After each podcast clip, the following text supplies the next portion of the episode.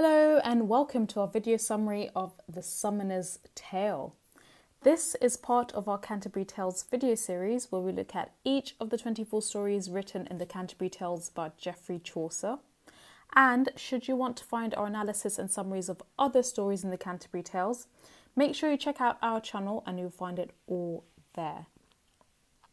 In this video, I'll summarise all you need to know about this story, and I'll also provide some analysis that you should be aware of when reading and writing about this tale.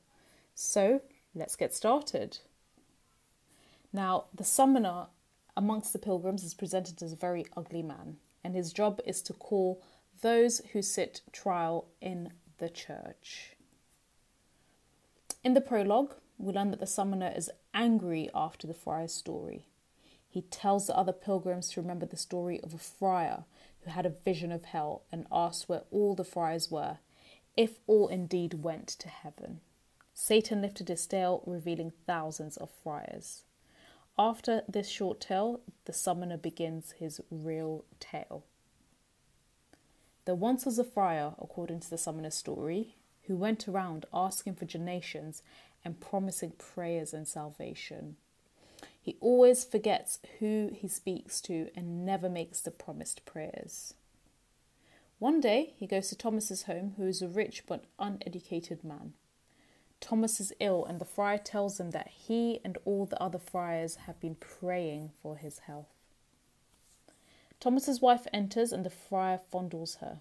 She asks him to tell Thomas to preach to Thomas about anger, because he's angry all the time. She also reminds him that her baby died recently and he pretends to remember. The friar goes back to Thomas and preaches to him about excessive wealth and its sinful nature. He urges him to donate some of his wealth or give everything to the friars.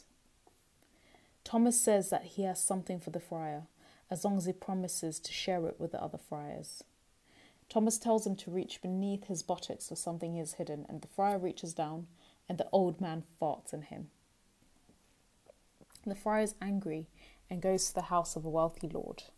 He tells the lord about the incident and says that he cannot be asked to share what cannot be divided. The lord's servant cheekily describes how to divide a fart, and all laugh.